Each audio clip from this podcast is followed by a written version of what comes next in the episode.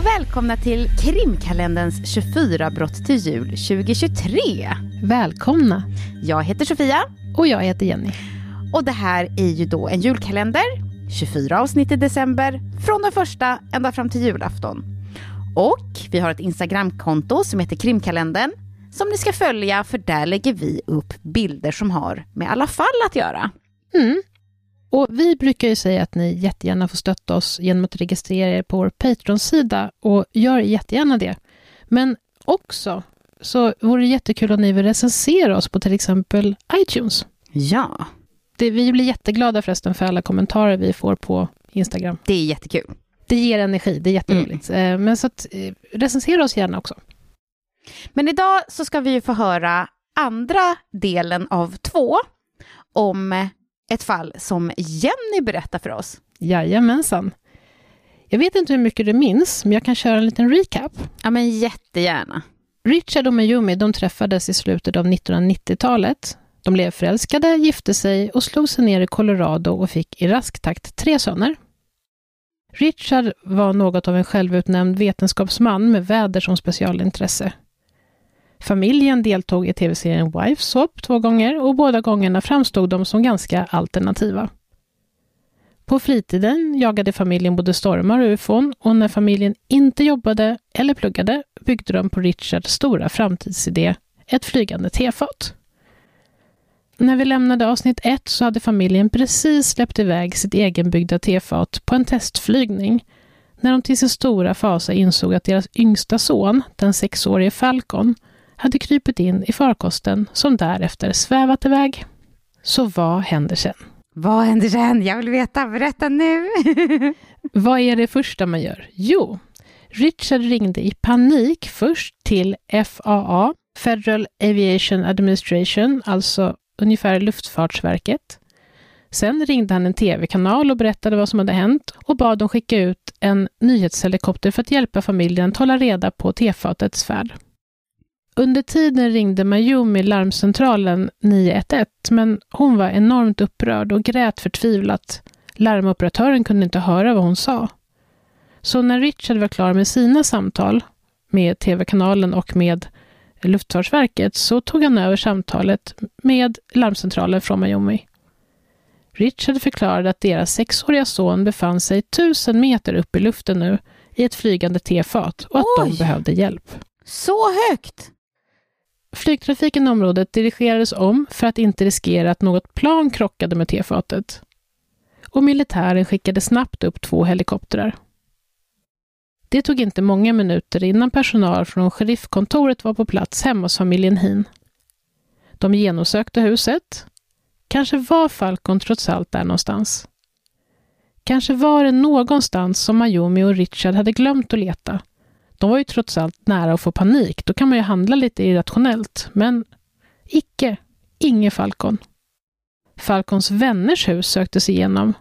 En park i närheten letades igenom och även ett skogsområde. Även om det var försvinnande litet levde ännu hoppet om att Richard och Mayumi hade fel.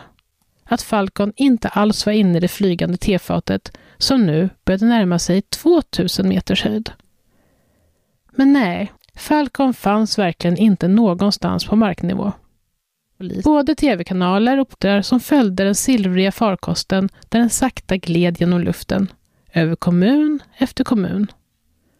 Privatpersoner filmade och klippen blev snabbt virala. Folk gav sig man ur huset för att följa tefatets färd. Nyheten spreds över hela USA. Ja, över stora delar av världen kunde man följa tefatet och Falcons färd. Men man vet fortfarande inte med säkerhet att han faktiskt är där. Nej, man vet bara att han inte är på, att de hittar honom inte. Liksom.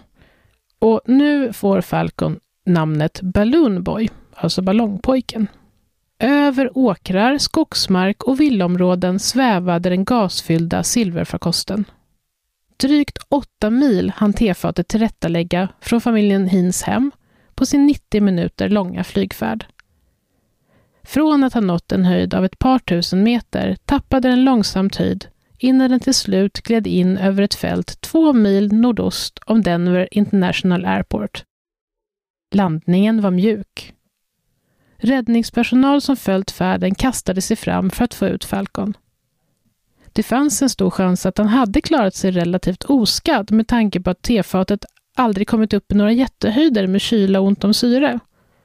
Det var förvisso bara några grader ifrån nollgradigt på 2000 meters höjd och hade luftturen varit längre så hade det kunnat vara fara för Falcon. Men en och en halv timme skulle han säkert klara. Hur länge en person klarar sig i olika temperaturer, det varierar mycket och beror på allt ifrån ålder, hälsa, vikt, hur mycket personen rör sig, hur bra blodcirkulation den har, hur vältränad den är och ännu fler variabler. Det är också en stor skillnad just runt nollstrecket. Direkt temperaturen går under nollstrecket blir påverkan på kroppen så mycket större. Skillnaden i hur kroppen påverkas mellan till exempel 4 och 2 grader plus, det är mycket mindre än mellan 1 plus och 1 minus, trots att det är 2 graders skillnad i båda exemplen. Och på 2000 meters höjd, i det här fallet, så hade det varit plusgrader. En annan sak som talade för att Falcon skulle klara sig från det här fysiskt oskadd var att landningen hade varit perfekt. Sakta hade tefatet tappat höjd och till sist nästan glidflugit sidledes och landat så försiktigt att en räddningspersonal hade hunnit springa kapp den. Men Falcon var inte oskadd. Det som inte fick hända verkade ha hänt. Falcon var inte inne i farkosten. Dörren till den lilla kabinen var öppen. Han måste ha ramlat ut någon gång under färden. Ett fall på kanske 2000 meter. En polis rapporterade att han hade sett någonting ramla ut från ballongen när den varit i närheten av samhället Plattville, sex mil från familjen Hins hus. Jag tänkte just det, att det känns som att det är så många som iakttar det här, så att någon borde ju ha sett något i så fall. Ja. Ett foto bekräftade det här. Det gick att se en svart prick i luften nedanför ballongen. Och vid det laget, när den hade farit sex mil, så hade ballongen precis börjat tappa höjd, men den var fortfarande på över tusen meters altitud. Ett fall det inte fanns en chans att Falcon skulle ha klarat med livet i behåll. Marken runt om Plattville finkammades, men ingen Falcon. Pricken på fotot måste varit någonting annat. En skugga eller en fågel. Vad det än var, så var det i alla fall inte den sexåriga Falcon. För Falcon hade aldrig befunnit sig i tefatet. Är det sant? Han var nämligen fortfarande kvar i familjens hus. Han gömde sig i en flyttkartong i ett vindsutrymme ovanpå familjens garage, visade det sig en timme efter att tefatet hade landat.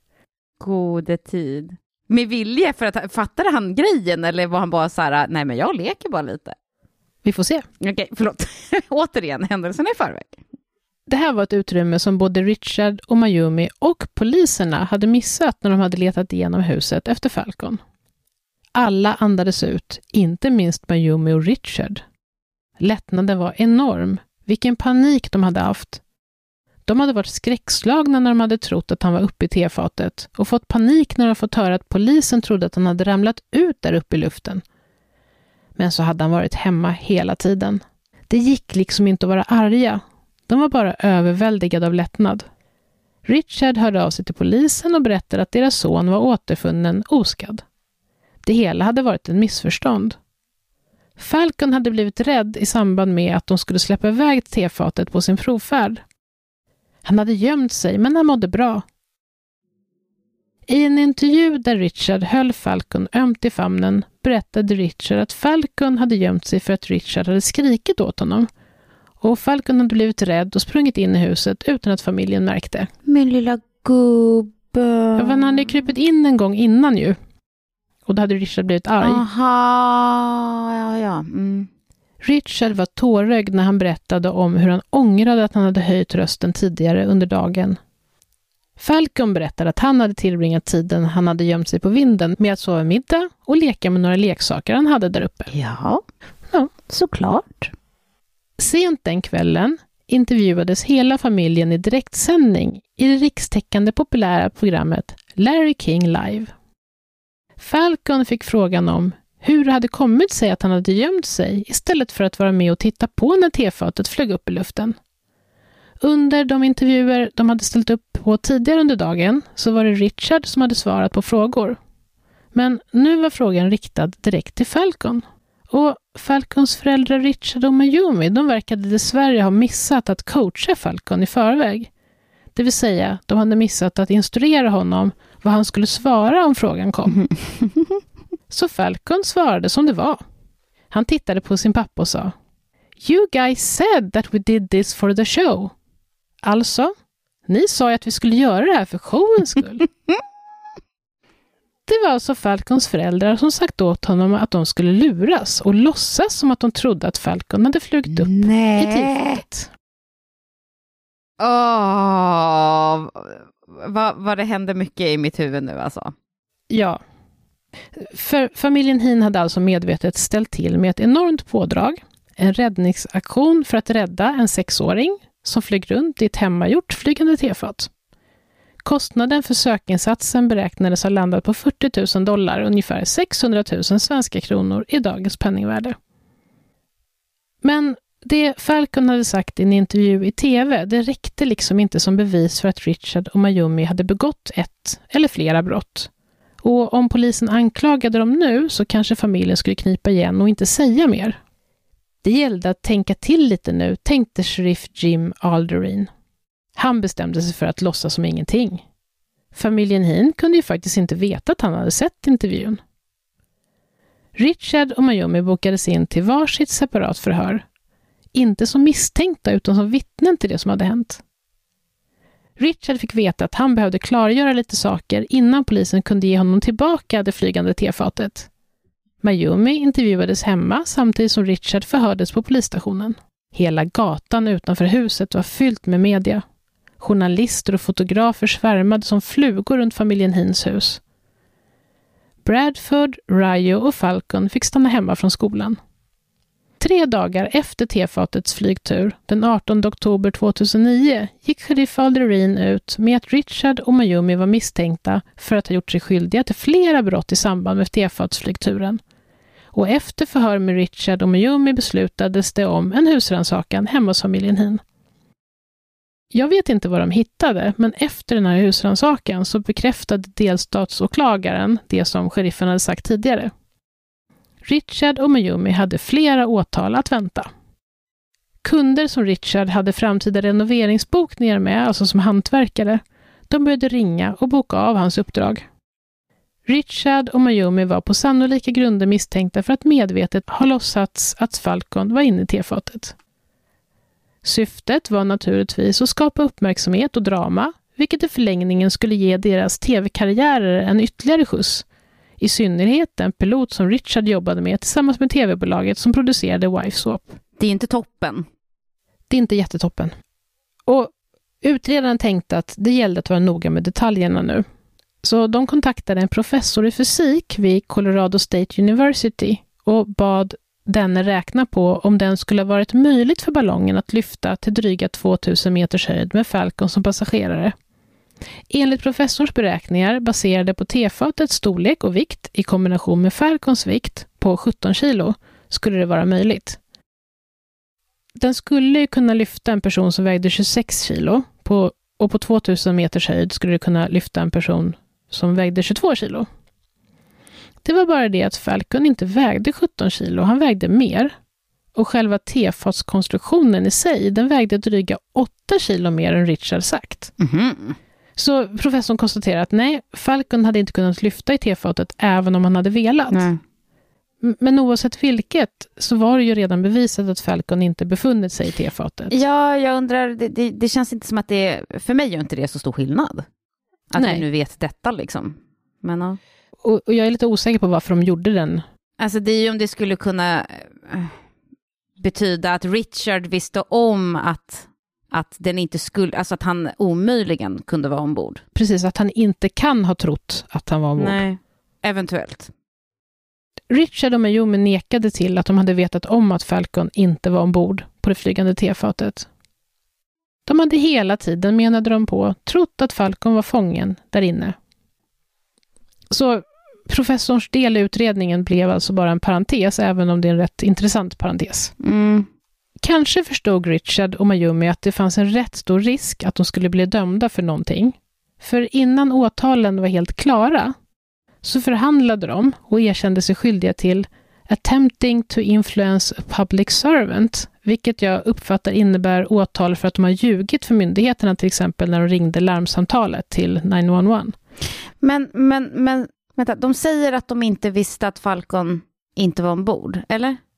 Ja, Men, sam, men samtidigt så erkänner de, vad är det de erkänner? det är lite oklart, men de gjorde väl så här att de förstod att vi kommer bli dömda, det är lika bra att vi erkänner någonting. Ah, ja. mm. Eh, Men sen hänger det ju inte ihop med att de samtidigt nekar, Nej, förstås. nej, det är det jag menar. Det är märkligt, Mm. men det gjorde de i alla fall. Brottet bedrägeri som de hade begått när de försökt och lyckats lura i både polis och media att deras son var ombord på tefatet erkände de sig inte skyldiga till. Hade de blivit åtalade och dömda för de olika åtalen de riskerade hade Richard riskerat upp till sex år i fängelse och upp till 500 000 dollar i böter, drygt 7 miljoner svenska kronor. Mayumi kunde ha fått upp till sex månader i fängelse. Men så illa blev det alltså inte för Richard och Mayumi. Den 23 december 2009 dömdes Richard till 90 dagar i fängelse och 100 dagars samhällstjänst. Han dömdes också att be om ursäkt till alla de instanser som hjälpt till att leta efter Falcon. Alltså polisen, sheriffkontoret, militären och larmcentralen. Alltså, för jag tänker ju också så här, för det är ju inte bara kostnaden eller människor som lägger ner tid och energi på att eh, hjälpa dig när de tror att du är i nöd, utan det är ju också liksom risken för att någon som faktiskt är i nöd inte får den hjälp som de skulle kunna få om det inte var så att massa personal var iväg och gjorde annat. Verkligen, det blev ju ett himla pådrag. Så att det, det, det är verkligen sant. Men det känns liksom så, jag vet inte. Det känns som att han verkligen bara tänker på sig själv, den här Richard. Ja, men han har ju uppenbarligen fått med Miami, vilket ju också är intressant. Och så tänkte jag också på att, så här, du vet, jag tänkte så här, men är det ingen som fattar att de spelar? Och sen bara, nej just det, de var ju lite skådespelare. Mayumi fick ett lägre straff. Hon blev dömd till 20 dagar i fängelse. Och inte vilket fängelse som helst. Hon skulle nämligen få avtjäna de 20 dagarna i weekendfängelse. V- Vad är då detta undrar du? Eller vet du det? Jag kan gissa. Ja, det, det är lite vad det låter som. Man sitter där bara på helger så att man kan fortsätta med sitt jobb typ. Precis, det är en möjlighet som finns på vissa platser i USA att döma folk som har begått mindre allvarliga brott, som till exempel att de inte har betalat underhåll eller att de har kört för fort, att bli dömda till helgfängelse. Och det innebär att man, som du sa, slipper riskera att förlora sitt jobb till exempel. Man kan jobba på vardagen och sitta fängslad på helgerna. För det finns ju också statistik för att om man blir dragen ur sitt sammanhang, till exempel att man måste sitta i fängelse, då förlorar man sitt jobb. Och då är det också större risk för att man faller tillbaka i kriminalitet efter ett eventuellt fängelsestraff. Så det, finns, det, liksom, det, det funkar inte speciellt bra uh, i liksom en rehabiliteringssyfte att bara slänga någon i fängelse så att de förlorar jobbet och så vidare. Så det är säkert, det är säkert smart. Ja, eh, Och upplägget blev så att först fick Richard avtjäna sitt straff och därefter fick Mayumi göra det så att barnen hela tiden skulle ha någon av föräldrarna hos sig. Så att det inte skulle bli liksom så dramatiskt för dem. Richard och Mayumi blev även dömda att betala 47 000 amerikanska dollar, runt 750 000 svenska kronor i dagens penningvärde. Vilket var ungefär vad insatsen hade kostat, lite drygt.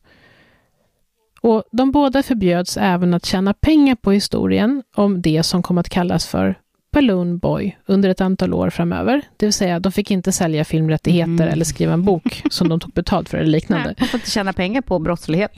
Och de båda har, efter att ha avtjänat straffen, fortsatt att neka till att ha iscensatt hela händelsen och säger att den enda anledningen till att de erkände ens det mindre brottet som de faktiskt erkände och blev straffade för, det var att de hade blivit hotade med att om de inte erkände så skulle Mayumi bli deporterad tillbaka till Japan. Nej, men, Vilket låter väldigt osannolikt för att hon har bott där i 15 år eller någonting sånt och hon är gift och har barn i, i USA. verkligen. Eh, Men det var i alla fall vad de använde som anledning. Efter de relativt korta fängelsevistelserna gick livet vidare för familjen Heen.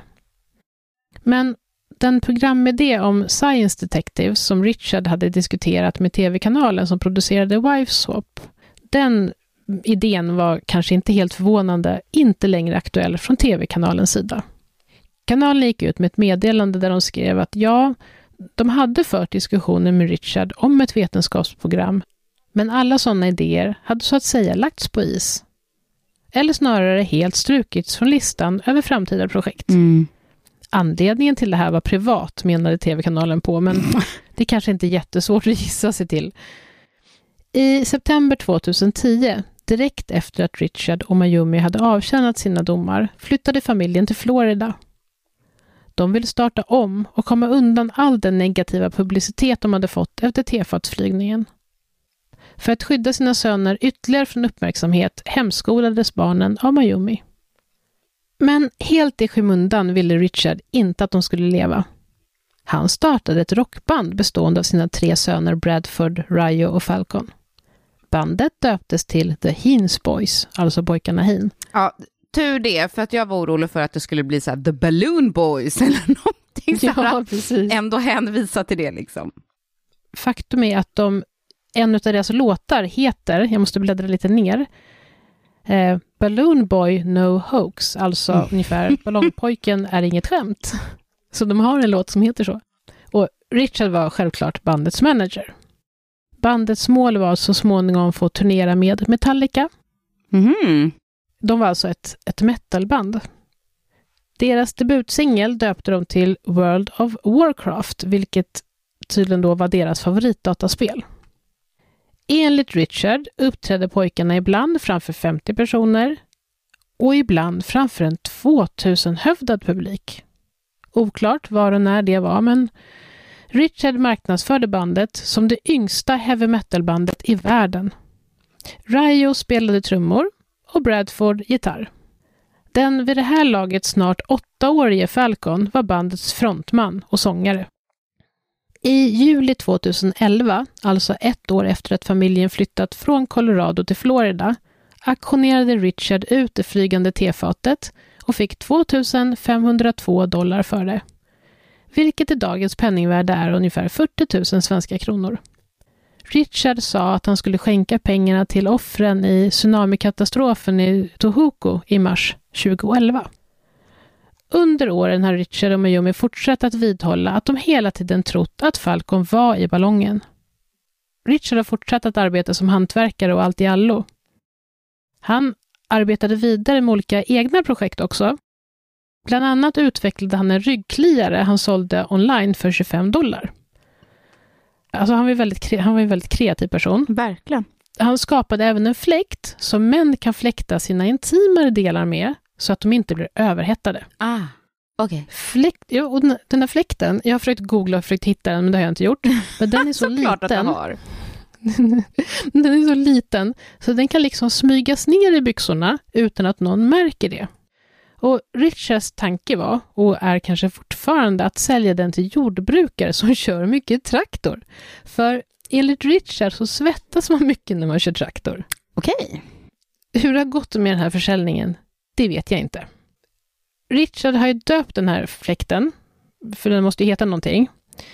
Och tror det eller ej, men den heter Blowjob. Där job då betyder stöt, Mm. så blowjob blir ungefär luftpust. Mycket bra namn. Mycket bra namn. I maj 2019, alltså tio år efter tefatets flygtur, packade familjen sina saker och flyttade från Florida till New Hampton i New York.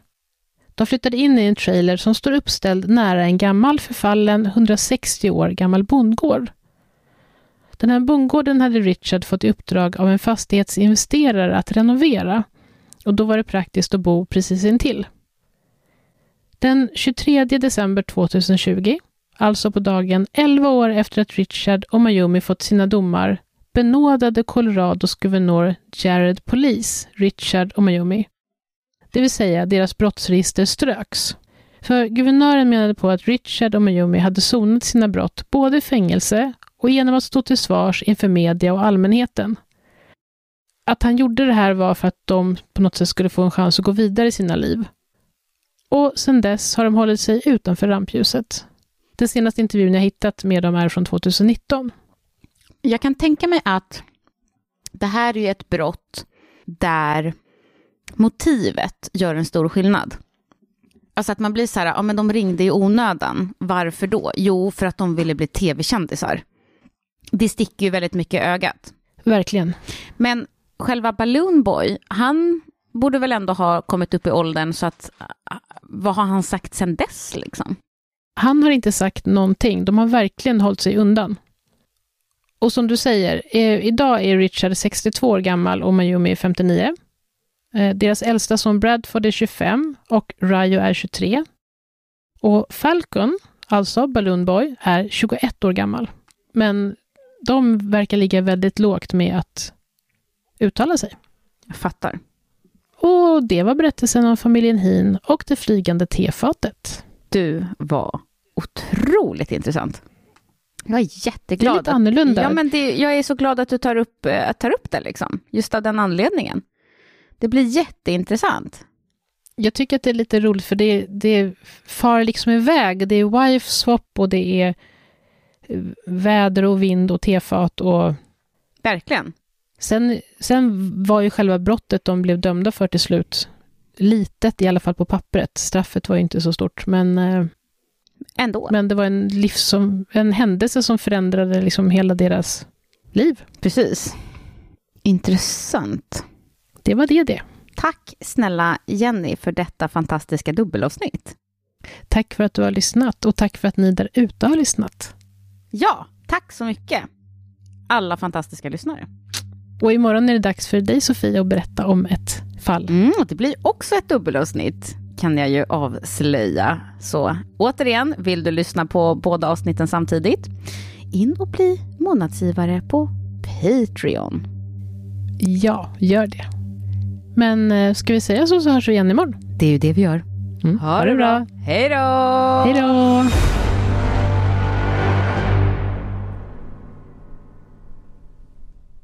Vi får se. Gå nu inte handlingen i förskott, Sofia.